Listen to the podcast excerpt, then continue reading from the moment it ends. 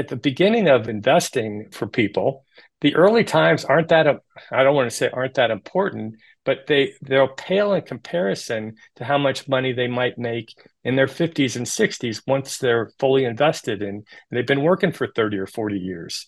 But if you blow them away early on and scare them out of stocks, they won't get they're, they're going to start rolling CDs and they won't get there. And so it's more important that they understand it is a long-term journey and that might mean owning less stocks than you would typically do, mm-hmm. just so that they understand that, that the long term will work out. Welcome to the Active Advisor Podcast, brought to you by Harbor Capital. Join us as we learn from pros who have helped thousands of investors live better lives. I'm Bryan Moore, and I'll be chatting with some of the brightest minds in the financial advisory business, bringing you insights on practice management and investment research that works for advisors and their clients.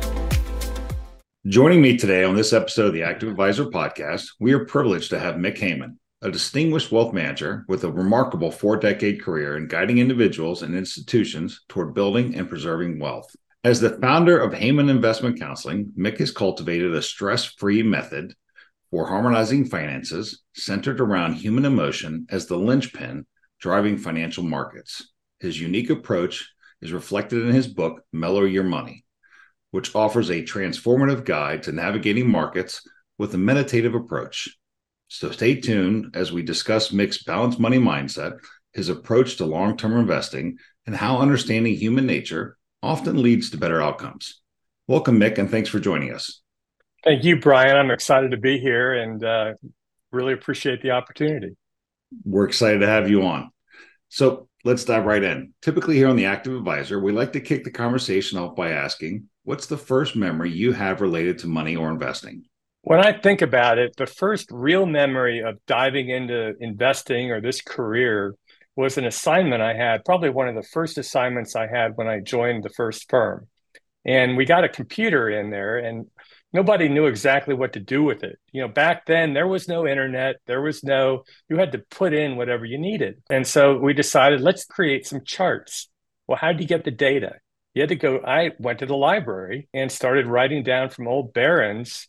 You know, in the back pages, you could get the Fed data and, and some other mm. things that we could create these charts from. But uh, along with writing the data was looking at the headlines. And so going from the late 20s or early 30s and just looking at the headlines every week, I was amazed that every week it seemed like either the world was coming to an end or all was right in the world. And then the next week would happen. And it made me think like this is ongoing. And even what in 1980, of course, the world looked like it was coming to an end. We had high inflation, we had all kinds of, of issues and problems and gas lines and 15% interest rates. And yet the lesson I learned there was this too shall pass. That, that each week we're going to have, you know, I, could look at the, the upcoming weeks when I was looking backwards, but it made it gave me confidence that money moves and, and lives move. And even though the headlines make it look like the end of the world is coming, that's a bad bet. And so, anyway, that's my first memory of kind of diving into this business and getting excited about it. No, that's awesome. I mean, I think it's one of those things for everybody. You always had kind of that seminal moment, and, and and a lot of people, I think, being able to kind of look back and kind of get into this business before it became fully electronic, before it became you know fully you know or at least heavily automated, is really kind of it leads to a more special, in my opinion, not to demean anybody's different opinions, but it leads to more special kind of intimate relationship with the markets because you really did have to go and dig by hand, and thumb through pages or thumb through the newspaper and everything. And get that education. And I think, you know, even though we have a lot of opportunity now to to look at it without going back and, and reading it, it the lesson of learning lessons should not disappear. No, agreed. So let's fast forward from your first memory to today. Can you give us an overview of your journey from where you started your career to where you are today? So I started with a very small investment counseling company managing for, for wealthy clients in Cincinnati, Ohio. And back in 1980, stocks were not a popular thing to be working with. You know, this was after a decade of, of the stock market going down or sideways. And it was real estate and gold. And when I got into the career, it was people looked at me like, why would you do that? You know, are you just going to be a salesman or what? And what I loved about it was working with clients and getting to know them and trying to help them. And, and that was what was pounded into me from the people I worked with. And over time, I just enjoyed that. But as things go along and you try to take other jobs, I eventually worked with an institutional firm in Louisville, Kentucky, and we managed sometimes hundreds of millions of dollars and even a billion dollars for different institutions. And though it was fun and the money was great, I realized what I loved were the relationships. And sitting in there with a committee of people, it, it, you know, yes, you could enjoy that relationship while they were there, but it wasn't the same as helping somebody, you know, move through their life and, and seeing how they evolve and how their portfolio evolves. And so when I moved to San Diego, I went back to my roots and working with individuals. And the other thing I found was working for bigger companies, eventually you're managing people. And there's some people that love that. And you get paid more for that sometimes. But what I loved was managing the money and helping people grow. And so I've kind of kept it to a one man shop and working with my clients. And eventually I wanted to help, try to help more people. And that led to me writing this book. I thought, okay, I can't take on many more clients, but I learned a lot of lessons through my misadventures through the years. And I thought, pass on those. And if somebody learns something, that's fantastic. And so, whether it be advisors or individuals or whoever it is, I was hoping that some of my misadventures would lead to help along the way in investing. So, unfortunately, I haven't read your book yet, but I promise you I will. Got a lot of reading time here in the next couple weeks planned. Curious, is there a or was there a pivotal moment uh, from your early career, or even when you were writing the book, because I'm sure you probably had to sit down and, and, distill a lot of the things that happened over your, you know, your time in the business up to that point, that really you can point to that helped transform, help your current approach to wealth management. Sure, and actually, it was one of the early clients that I was assigned to, and it wasn't about managing her money. It was it was helping her in her life, mm-hmm. and her parents had become clients back in the 30s so imagine you're buying stocks in the 30s and 40s, what they were worth in 1980, the capital gains mm-hmm. were massive. And if you remember also, the capital gain taxes back then were huge relative to what we have today. And so selling those stocks would have been hugely costly. But her objective was income. She was happily in a retirement home. She loved to give money away. We gave her a budget. And so whether those stocks went up or down didn't matter because her objective was income. So one of the lessons there was pay attention to someone's objective. Just because someone might be 80 years old and you think they shouldn't own all stocks. Well, for this woman, it was perfectly fine. She didn't care. But then the other thing I found was we couldn't do much. And we we kind of jokingly called it our, our strategy of benign neglect.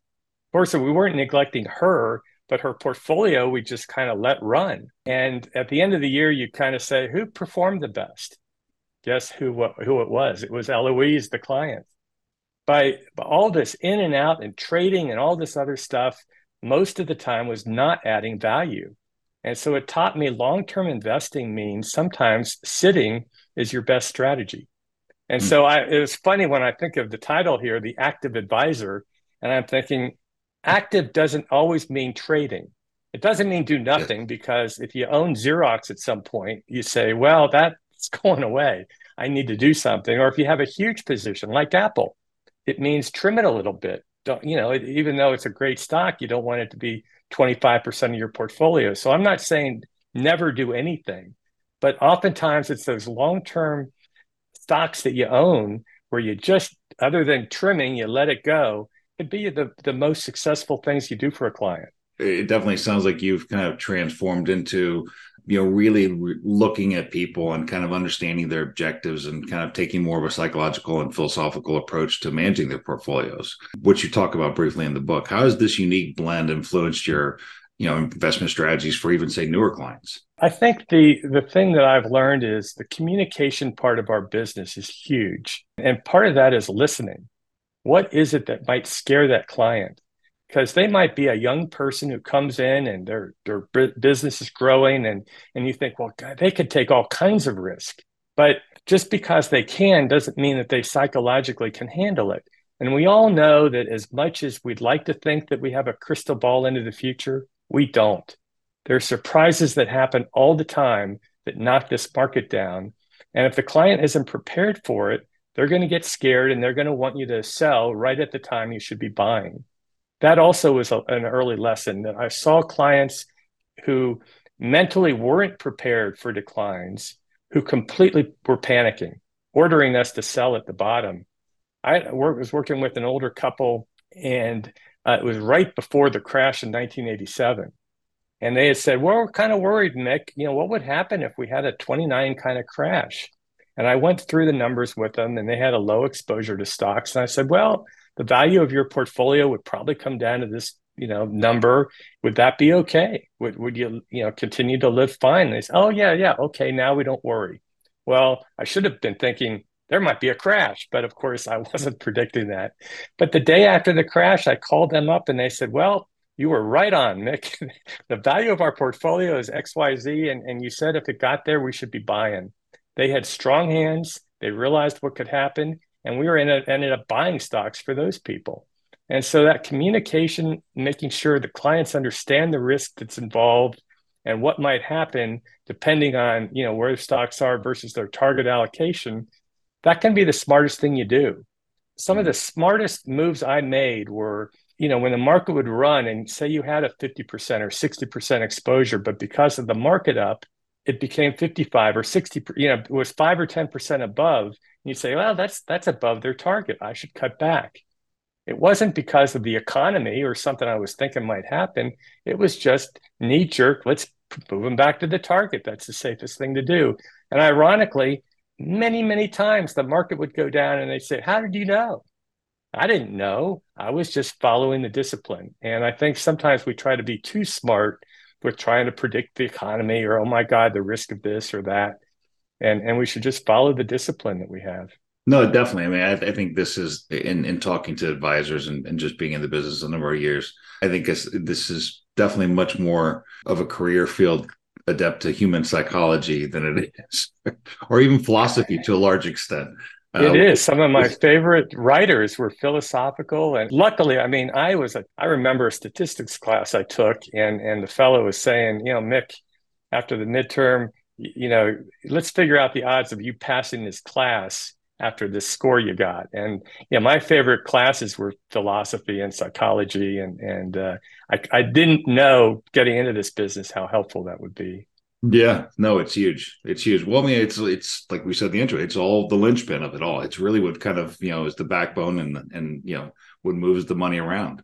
Can you share an example of how understanding human nature and really kind of I guess, kind of lifting the veil on that and uh, has allowed you to make better financial decisions? I think that I remember actually, I tell this story in the book that my uncle Lou used to come in and scare the heck out of us because he was going to pull your ear and give you a noogie. And it was like, say uncle, say uncle. And you didn't want to say uncle, but you felt at some point you, you gave in because you were fearful. And I remember the same 87 crash when that happened seeing a, one of the partners running around having to do something and and the, the thing that rang in my head was he's crying uncle and what happens to all of us it's not like we're in the business and we know gosh after the market declines that long term it's fine that we know the answer but if you don't know human nature that fear that we all get i mean we all were afraid during the pandemic i mean i think all of us you know besides the market going down, the toilet paper and everything else, we didn't know what was going on. But if you know human nature and know that, gosh, the fear I'm, I'm feeling right now isn't necessarily, I want to sell. That's what the fear is telling you. But I know that fear is not the, the right answer at this moment. If we don't understand ourselves, we're going to give into these pressures. And so that's where the self awareness and the understanding ourselves and our clients can really help because it's not like we're in the business and we don't feel emotions. We absolutely do. Mm-hmm. We have to just understand what those emotions mean. So we've talked a little bit about obviously understanding human psychology and, and, philosophy approach, but you mentioned also something that I found interesting that I think really kind of gets forgotten in this, you know, 15 second life cycle that that news and, and media currently has us barraged with. Longer term investing, kind of being able to not necessarily, for lack of a better word, kind of you know give in to the panic and give in to the fear and and take a step back and cooler heads will prevail eventually and, and doing that capitalizing on that short-term knee-jerk reaction how has this long-term approach help you navigate you know i guess the emotional and market gyrations i think understanding that uh, you know these headlines whether they be financial headlines or headlines you know on you know something else going on in the world or whatever there to to sell clicks or to sell mm-hmm. papers mm-hmm. or in the old days and to realize that just doesn't have to impact what we're doing for people. And the problem is that we get sucked in. And in the old days, there was one show on investments during the week, Wall Street Week. You know, Louis Rukeyser would get mm-hmm. on there. And, and, other than that, they, there might be at the end of the news that give you a couple of stock quotes, but it just didn't impact. But people were still impacted by headlines. And to realize that what's going on day in and day out really gets you know, over time it gets washed away. But one thing that hits me is that someone was asking me, what about all this computer trading and all this short term stuff and all this potential manipulation that goes on? How can the average investor deal with that? And the answer is to me, you don't. That in fact, if there if the market goes down because of some wacky inflation news, for the short term investor, that might be terrible because they're trading the thing. But for the long term investor, you say, oh, Apple now dropped 30%. This is a chance for the, you know, the you know, new client to get in there.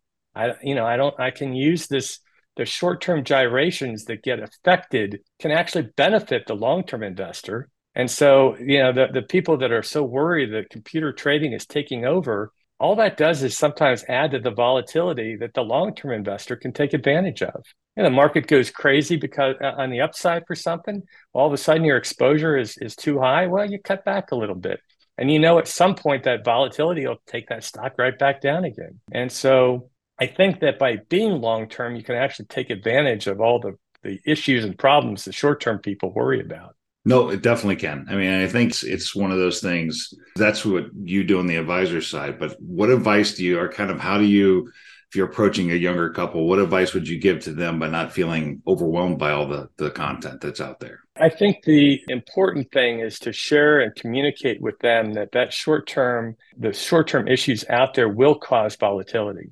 You know, it's too often we say, well, look at what stocks can do over the long term and or look what bonds are and whatever. And this is a 60 40 portfolio. And, you know, over 10 years or 20 years, you know, it's going to achieve this or that. And the young couple nods and says, "Oh, sounds good." But then that you know that the next thing that happens, something happens, and they're and they're mad and they're scared. And I think it's really important to share the downside with people so they understand. And and maybe the young couple is better off with 30 or 40% in stocks at 1st mm-hmm. just to get their feet wet. And that's the thing you've got to understand their psychology because at the beginning of, of investing for people, the early times aren't that I don't want to say aren't that important, but they they'll pale in comparison to how much money they might make in their 50s and 60s once they're fully invested in and they've been working for 30 or 40 years.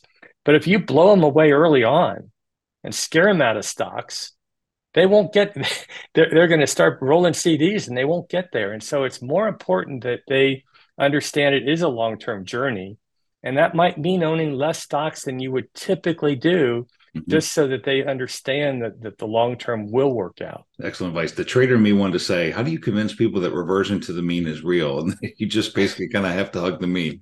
But that's where I kind of like, no, it's not really, it doesn't translate well unless you unless you did take that statistics course in college. Yeah, well, yeah, it was so funny. I would have been like, you know, nickel around zero. That's probably the chance of me passing this course because I remember I had a had a fun time with that one as well. Back to today, in your book, uh, Your Money, you emphasize the importance of a balanced money mindset. You know, we've talked about kind of getting people comfortable with stocks and getting people comfortable around, you know, having a longer term philosophy and, and, and not being engaged by the news. Could you elaborate on this kind of balanced money mindset approach and how it contributes to financial success?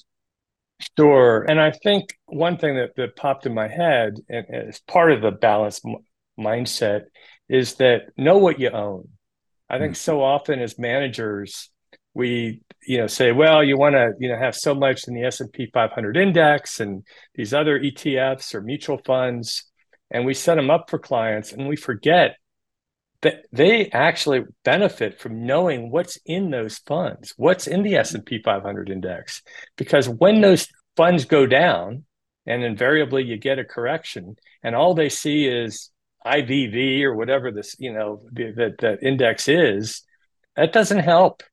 But if they see, oh, it's Microsoft and Apple and Procter and Gamble and Colgate and and and Eli Lilly, and they, oh, okay, these are great companies and so know what you own. And the other thing is don't always buy into these, I want to say, these portfolio management studies and just knee jerk. Well, they ought to have 30% in international and 10% in emerging. And and look inside those funds and really decide, is this what I want to own for people? Some of those international funds have 20, 25% in financial stocks. Mm-hmm. And so, yes, you're maybe doing what you think is diversification, but is that the place you want that people to be when when times are tough? And uh, I, I I don't want to jump on international, but even looking back in history, and you say, why do people think international is such a diversifier? Well, there were four or five years in the '80s where Japan took over the world. I mean, it you know it was dominating, and and if you look at the statistics, the returns of international funds are dominated by those years. And so you know use in other words use our, our perspective and know if the technology fund has you know 25% in apple and 25% in microsoft that might be okay. But don't just buy it because it's a tech fund you know know what's inside those funds and make sure your clients understand what's in them and so that they are they're partners with you and that they have not a not only a balanced portfolio but they understand what that balance is think you bring up a lot of great points there. I think that's one of the things that really helping anybody, whether it be you know mom and pop or you know a young couple, young individual, or even an institution, do that is really kind of key to helping them take that next step and and their you know managing their money and expectations. As somebody who's worked with both institutional portfolios and individual investors, love to hear a little bit more. Like, how do you look at each portfolio differently? How do you work with both of those different client sets? So a lot of it comes back to expectations. When the institution says, uh, we're hiring you to manage a stock portfolio, and we've got five other managers or 10 other managers or whatever it is, pay attention to that assignment. And it's, you might be afraid that the market's going down and maybe it just had a great year or whatever, but that's not your decision as an advisor to make. And I think too often advisors say, well, I'm going to add value doing this or that, and listen to the assignment that you've got. And so with institutions, we were very careful to make sure if it was a intermediate bond portfolio that was high quality, that means don't try to add value with some risky low quality bond. Pay attention to that assignment because invariably things will go against you and you want to be sure that you go back and you say if you're a value investor this this happened to a lot of people back in the internet eh, you know in the internet heyday of the late 90s value investing suffered mm-hmm. and so mm-hmm. how could they keep up well they'd start buying some technology stock and well it's kind of a value because it's 60 times earnings instead of 100 or something but when things went awry and the, and the institution is saying well thank god we've got the value investor here well, if they weren't following the assignment, that was not helping. Mm-hmm. And so with the institutions, I think pay real close attention to what, what your assignment is and stay true to it. And with individuals, it's a little of both. Understand the assignment, but the communication is becoming more that that to me is more important because the, the institution typically has a consultant. With an individual, oftentimes you as an advisor are that consultant. You're playing two roles. First, you're trying to understand psychologically what is best for that client and then stay true to that.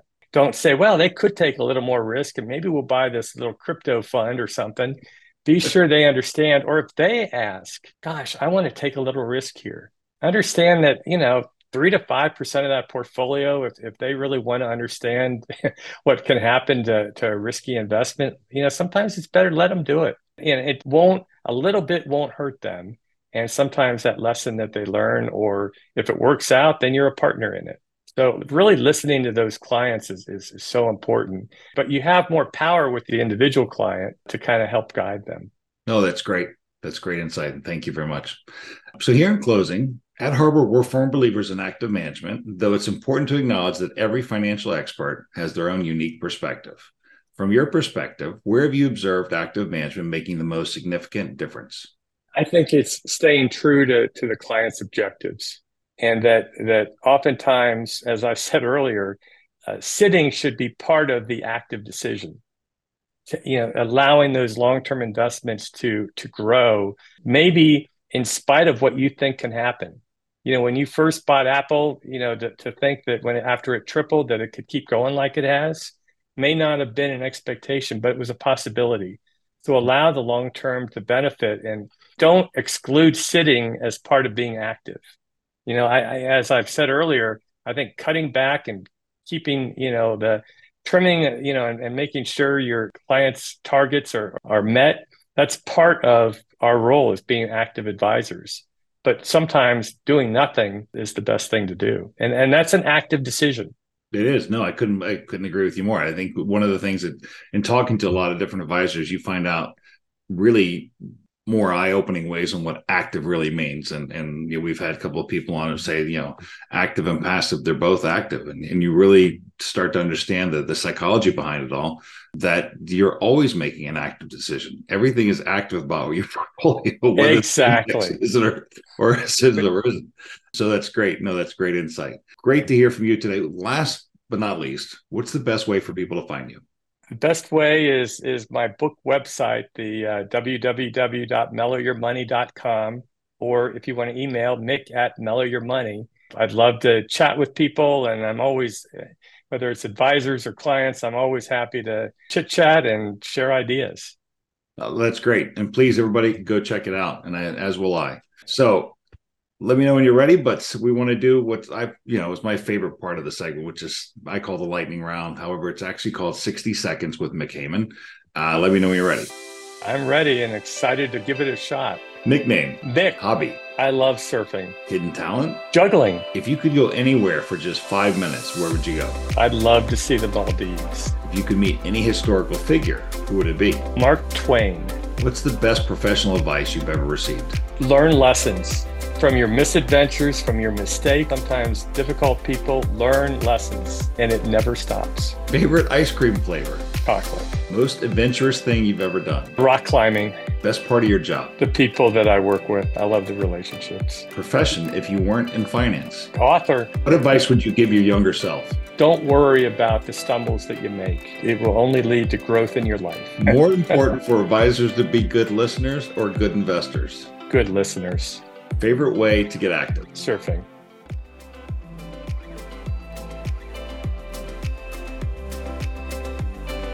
Whether you're a seasoned advisor or just getting started, the Active Advisor brought to you by Harbor Capital offers professional insights for the financial advisor community. Visit us at harborcapital.com to learn more. And don't forget to subscribe to the Active Advisor on Apple, Spotify, Google Podcasts, or wherever you listen to podcasts to stay up to date on investment trends, tried and tested research methods, and what your industry peers are up to. From all of us at Harbor Capital, thanks for tuning in.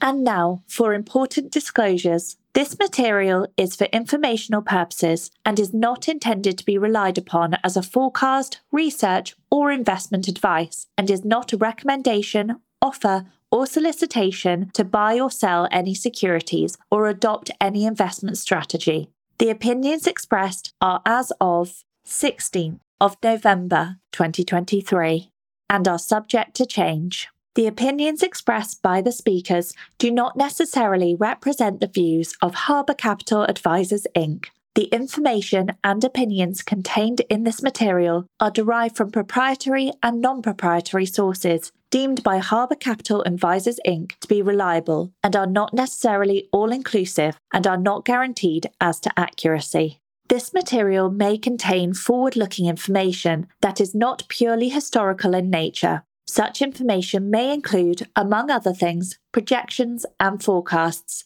There is no guarantee that any of these views will come to pass. This material may not be representative of the experience of other individuals. Reliance upon information in this material is at the sole discretion of the viewer. This material is not legal, tax, or accounting advice. Please consult with a qualified professional for this type of advice. Investing involves risk. including the risk of loss. Specific companies and issuers are mentioned for educational purposes only and should not be deemed a recommendation to buy or sell any securities. Any companies mentioned do not necessarily represent current or future holdings of any investment products. Harbor Capital Advisors Inc. does and may seek to do business with companies covered in this podcast. As a result, listeners should be aware that the firm may have a conflict of interest that could affect the objectivity of this podcast. This material is prepared by Harbor Capital Advisors Inc.